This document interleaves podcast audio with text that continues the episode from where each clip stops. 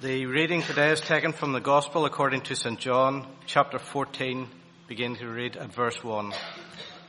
John chapter 14, begin to read at verse 1. Do not let your hearts be troubled. You believe in God, believe also in me. My Father's house has many rooms. If that were not so, would I have told you that I am going there to prepare a place for you? And if I go and prepare a place for you, I will come back and take you to be with me, that you also may be where I am. You know the way to the place where I am going. Thomas said to him, Lord, we don't know where you're going, so how can we know the way? Jesus answered, I am the way, and the truth, and the life. No one comes to the Father except through me. If you really know me, you will know my Father as well. From now on, you do know him and have seen him. Philip said, Lord, show us the Father, and that will be enough for us. Jesus answered, Don't you know me, Philip? Even after I have been among you such a long time? Anyone who has seen me has seen the Father. How can you say, Show us the Father? Don't you believe that I am in the Father, and that the Father is in me? The words I say to you, I do not speak on my own authority. Rather, it is the Father living in me who is doing this work. Believe me when I say that I am in the Father and the Father is in me, or at least believe on the evidence of the works themselves. Very truly I tell you, whoever believes in me will do the works I have been doing, and they will do even greater things than these, because I am going to the Father. And I will do whatever you ask in my name so that the Father may be glorified in the Son. You may ask for anything in my name, and I will do it. Ending at verse 14. Let's join together in prayer. Let's pray. Father, we ask for your help as we turn now to contemplate your word. May you speak to us. May your voice be clear. May it be heard. And may we make the fitting response to what you would want us to hear and do. We ask and pray in Jesus' name and for his sake. Amen. I wonder have any of you memories of childhood of doing this very foolish thing that I used to do? On occasion, I would take toys apart, really to see how they worked. And if you've ever done that like me, you may have found yourself also in the unfortunate position of having put it all back together again and feeling rather proud of yourself and then realizing you've got a little spring left. And uh, without that little spring, it never really works properly. And then these little springs go ping and you've lost it and it's flown across your bedroom. You don't know where it is. Or maybe that happened to you in school. It's bound to happen to some of you in school. You know, your, your pen wasn't working terribly well.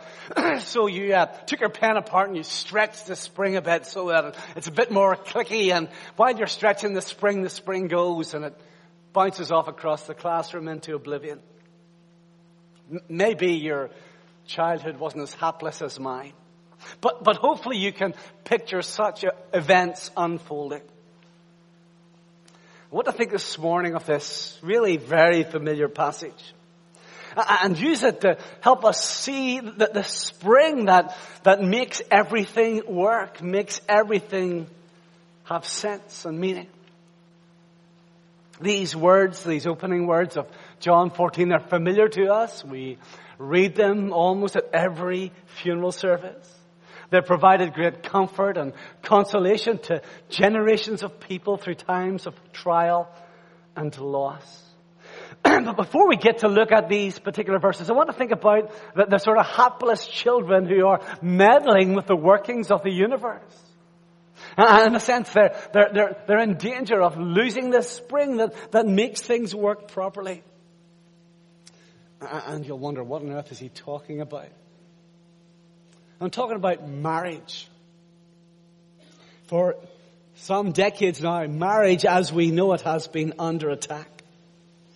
Our government is trying to dismantle uh, this core institution in the fabric of society. Back in 2004, when the government legislated for civil partnerships, That they give a guarantee that, that marriage in its traditional form would be protected. But apparently that warranty was a 10 year warranty because uh, in 2014 the first uh, same-sex marriages were conducted in England. And now we know that here they're trying to bring in that legislation in Northern Ireland. And we need to pray for those who have such responsibilities, people in positions of authority. We understand their job is extremely difficult. They need wisdom to carry it through. And we need to pray particularly for the protection of marriage. because there are people, excuse me, I have a frog in my throat this morning. People want to redefine marriage and it simply cannot be done. Its definition has been written irreversibly since the very beginning of time. In the Garden of Eden, God made it clear how things were meant to be. Jesus confirms this. Matthew 19 verse 5. He quotes Genesis 2, 24 saying, Therefore a man shall leave his father and his mother and hold fast to his wife and they shall become one flesh. We understand that the protection of marriage is so important because it's essential to a well-functioning society. But we understand also that marriage is more important than that because God has determined that it is a model to us of how everything is intended to be. We looked at this uh, maybe a year or so ago when we studied through the book of Ephesians. Paul is speaking there in Ephesians 5 of the responsibilities that husbands and wives have towards each other in marriage. And then in the middle of this practical teaching on married responsibilities, he, he goes off on this seeming tangent. Says Ephesians 5, 31, 32. Therefore, a man shall leave his father and mother and hold fast to his wife, and the two shall become one flesh. Familiar words again, Genesis 2.24. And he says, this mystery is profound. And I am saying it refers to Christ and the church. You see, it's much more than just about marriage between husband and wife. it's about something greater.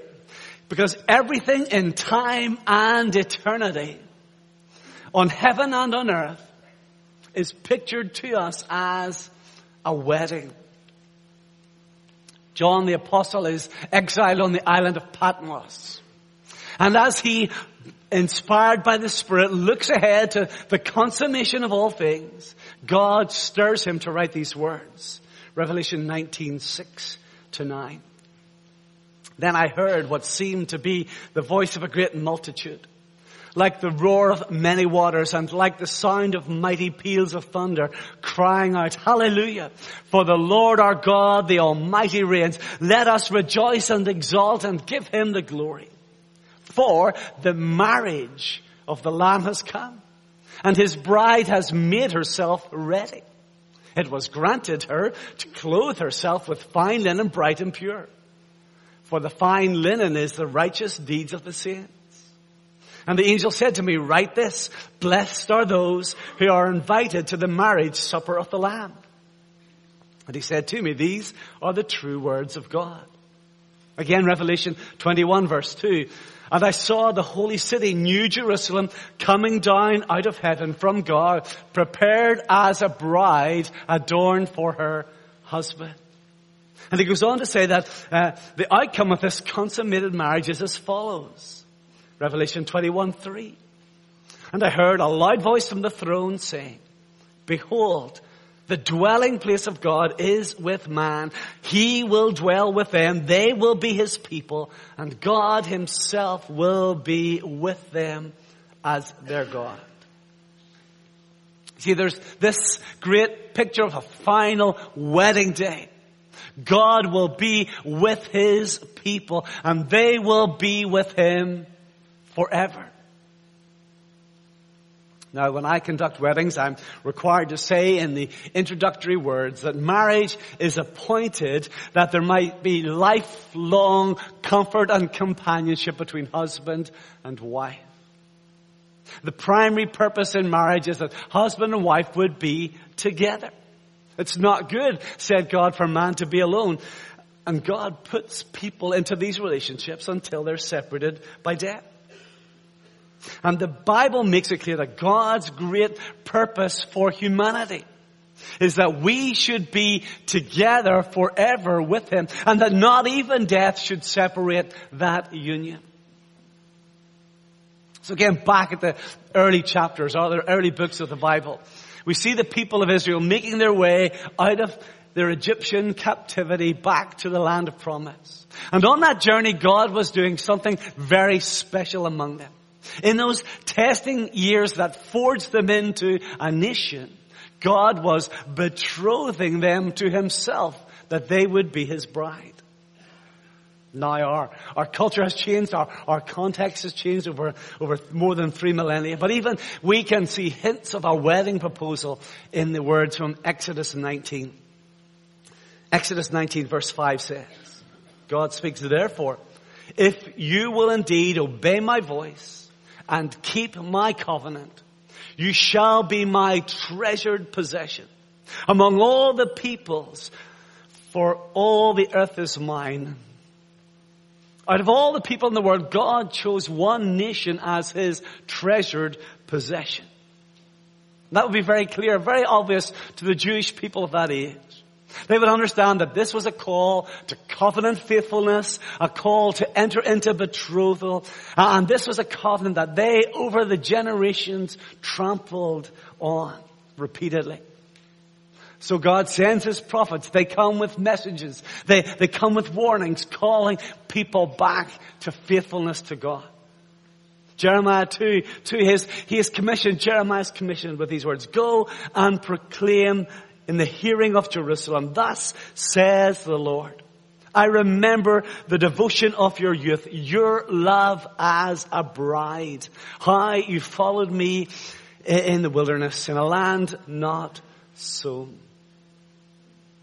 Jeremiah, one of many who come to call people back into a right relationship that, that, that models marriage. Indeed, if you know the, the prophecy of the book of Hosea, it's all about that to- topic. It's all about how God wants his people to understand how hurt he is by their lack of faithfulness to him.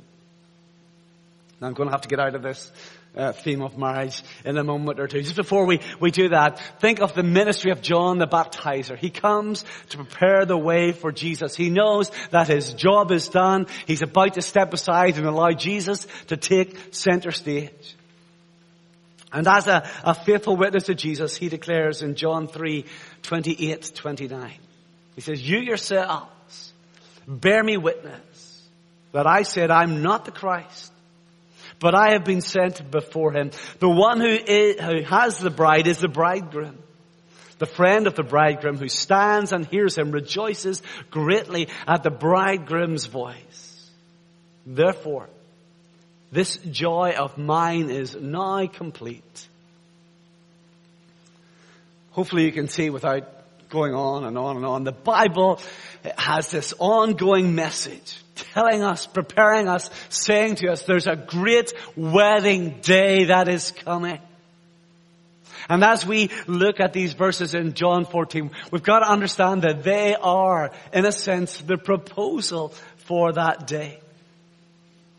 Now last Sunday morning, if you're with us, we were thinking of how Jesus was distressed.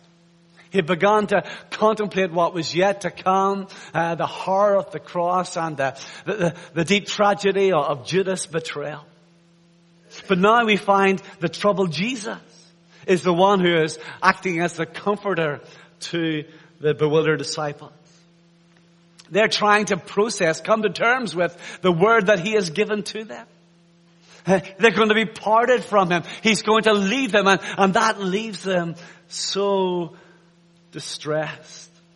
And on that night, prior to Jesus facing the agony of the cross, he wants to provide a remedy for the heavy-hearted disciples. So how does he do this? How does he minister to them? Well, he gives them firstly a, a focus for their faith, a focus for their faith. Let not your hearts be troubled. Believe in God believe also in me. Or an alternate equally worthy translation would be, you trust in God, trust also in me. God came to his treasured possession in the wilderness, his people, and he, he gave to them the terms of covenant, the, the Ten Commandments. And the first of those Ten Commandments was absolutely clear. You couldn't confuse it. You shall have no other gods before me. Exodus 20 verse 3. No thing, no one was to be set in any way alongside Yahweh, the God of Israel. And yet Jesus comes to these men, raised all their lives on this truth, these monotheists, these people of one God. And he says to them, believe in God and believe in me. If you want hope and help for your times of trouble, you must set me as equal to God and place all your trust in me. Faith cannot exist in a vacuum.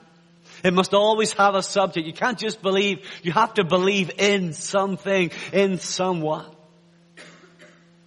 And again, if you note back in, your Bible, back into the previous chapter, and beware chapter breaks, they're not always helpful. But in chapter 3 we have uh, Jesus' interaction with Peter. We considered this last Sunday. And Simon Peter said, Lord, where are you going? And Jesus answered him, where I am going, you cannot follow me now, but you will follow afterward. And then comes Peter's proud boast, 36 to 38 of chapter 13. Lord, why can I not follow you now? I will lay down my life for you. Jesus answered, will you lay down your life for me? Truly, truly, I say to you, the rooster will not crow till you have denied me three times. Jesus said that the cure to troubled hearts is to believe in Him as God. But Peter, he's not going to believe in Jesus. And in a little while, he, he's going to say, I don't even know this Jesus person that you're talking about. But saving and keeping faith is a, it's a ridiculous, it's, it's a passionate self-commitment of one to another. John Calvin said, faith is not a distant view, but a, a warm embrace of Christ. Jesus as the object of our faith demands our wholehearted commitment, clinging to Him for dear life. Peter would distance himself from Jesus. He would, he would uh, pretend he didn't know him. That's a dangerous thing to do. You put yourself in peril if you don't cling to Christ. Perhaps some of you have done some abseiling, uh, walking down rock faces at great height. And the dangerous thing in abseiling is not to commit yourself to trust the rope. Not to place your whole weight on the rope. Not to lean back because you have to go perpendicular to the rock face. You have to hang on the rope and the rope on. If you try to stand on your own feet, your feet can slip and you have a face-to-face encounter with the rock and that's not good. You have to lean back, trust the rope completely with all your weight. And Jesus said, if you don't lean completely on me, if you don't hope entirely in me, your feet will slip and you will fall. Let go of everything else, he says. Trust in me. I must be the focus for your faith. Jesus gives them a focus for faith. He gives them a promise of a place. Verses 2 and 3, In my Father's house are many rooms. If it were not so, would I have told you that I go to prepare a place for you? And if I go and prepare a place for you, I will come again and will take you to myself that where I am, you may be also. Now because the Latin Vulgate, the uh, Latin translation of, of the, the Greek renders the word for dwelling place as mansione, then uh, the authorized version decided to use the mansion. But we must understand that these places that Jesus is going ahead to prepare for us are not independent, detached houses. Rather that they're part of the Father's house. Perhaps the best way for us to think of it in, in, a modern idiom would be as a luxury suite. Much more grand than a room. We get a luxury suite in the Father's house. And the words that Jesus here is speaking are the words that would have been spoken by a young man to his intended bride. He would come to her and he'd say, I want to be with you forever. But before I can make that happen, I need to go and prepare a place for us to live. I, am going to build a place part of my father's home. I'm going to extend there. There's lots of room and I'm going to establish myself and I will come back at the right time and gather you to be with me forever. That's the proposal. And then at the time of marriage, the groom would gather together all his friends and, and they would travel through the village from the father's home and they would come and collect his bride and then there'd be a great parade as they made their way back to live happily ever after in that place prepared. And sometimes this idea of, of our mansion in the sky or heavenly home can be a burden to Christians. They get a bit, a little bit caught up on how many rooms it will have and how many square feet or whatever. And it's dangerous for us to think about heaven as a place. Much more important that we think of it as being with a person. Maybe some young couples, maybe if you remember being young as a couple, you would say, you know, really it doesn't matter where we live as long as we're together. All I need to do is to be with you and that will be enough for me. And that's what John tells us here. Jesus invites us to be with Him. We read at the start of our service, John 17, 3. Jesus' prayer. This is the way to have eternal life to know you. And uh, when the Bible uses the word knowing, it's, it's not just an intellectual understanding, it's a deep, passionate, intimate relation. To know you, the only true God, and Jesus Christ, the one you sent to earth. This is eternal life, a, a deep and passionate and intimate knowledge and relationship with Jesus. In one of his final songs, Freddie Mercury, the lead singer of the rock group Queen, asked the question, does anybody know what we are living for? And here's a man who had, in many ways, all the things that people desire in life. Fame and fortune. But in an interview just before his death in 1991, he admitted he was desperately lonely. He said this, you can have everything in the world and still be the loneliest man. And that is the most bitter type of loneliness. Success has brought me world idolization and millions of pounds. But it's prevented me from having the one thing we all need. A loving, ongoing relationship. The one thing we all need is a loving, ongoing relationship. And, and we can gain the whole world and lose our souls if we don't have that intimate, forever relationship with Jesus that He came the supply. And finally we see here the humility of exclusivity. The humility of exclusivity. Verse 6. Jesus said to him, I am the way, the truth, and the life. No one comes to the Father except through me. Now we live in an age, it's a, an age of so-called tolerance tolerant of everybody's views, perhaps except those that are evangelical Christian views. And here Jesus makes this claim to exclusivity. He declares every religion, every practice of faith in which he is not central cannot lead people to a relationship with God. And lots of people balk at this idea of, of exclusivity. They, they, they, they deem it to be arrogance. But we must see that the very opposite is true.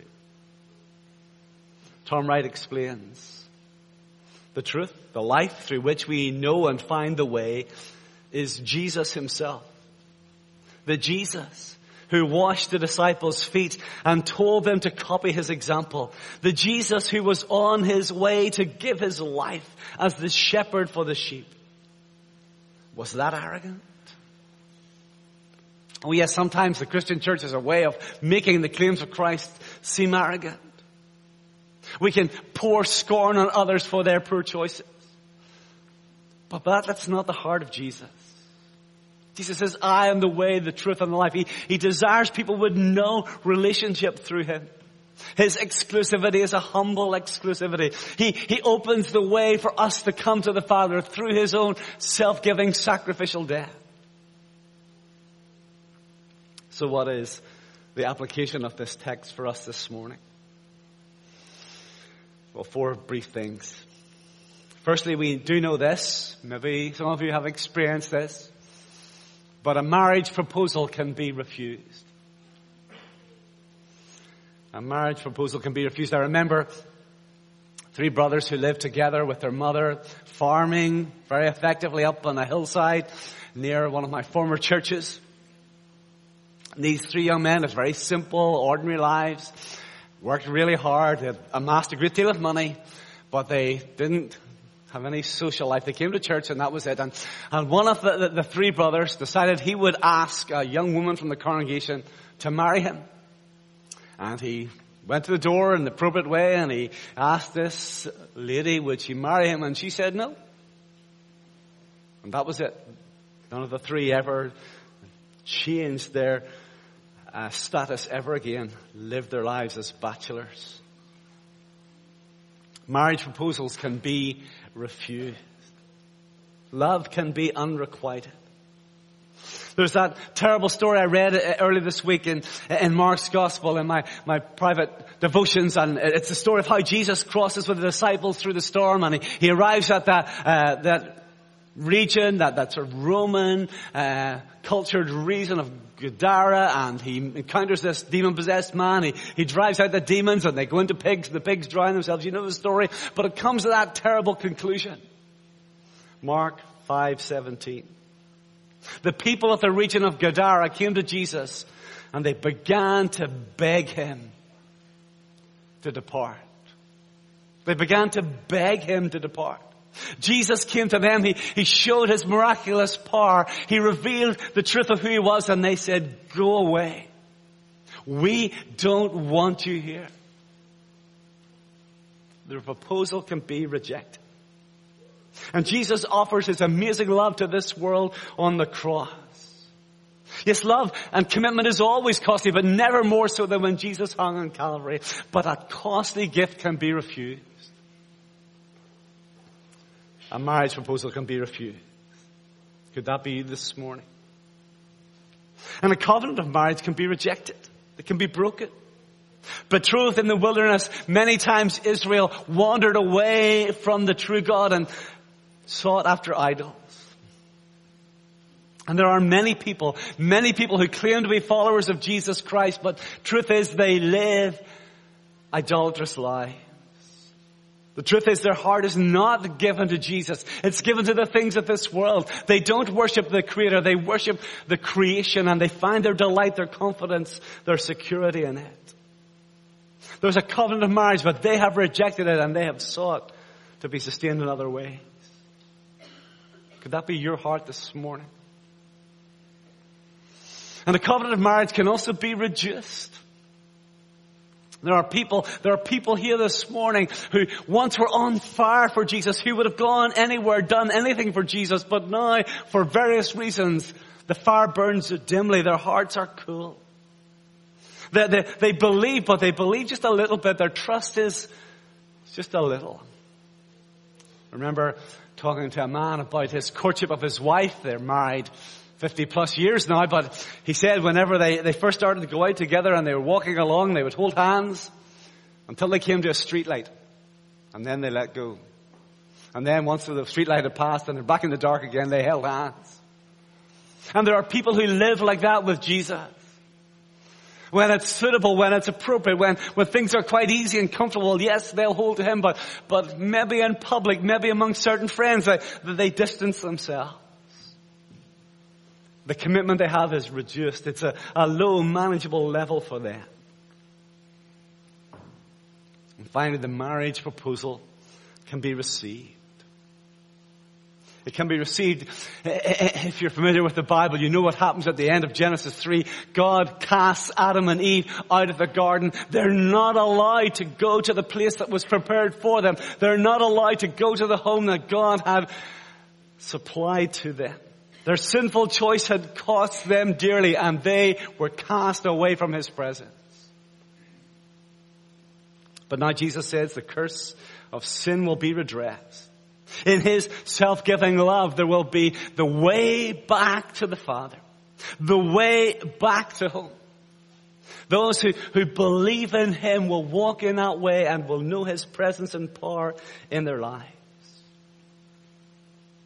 Have you received this gift of life everlasting? Do you walk in the way? Do you know that intimate ongoing relationship with Jesus Christ? Not just on a Sunday or not just when it suits, but every moment of every day. You depend on Him. You trust in Him. You make much of Him. May that be who we are and how we live to His glory. Let's pray together.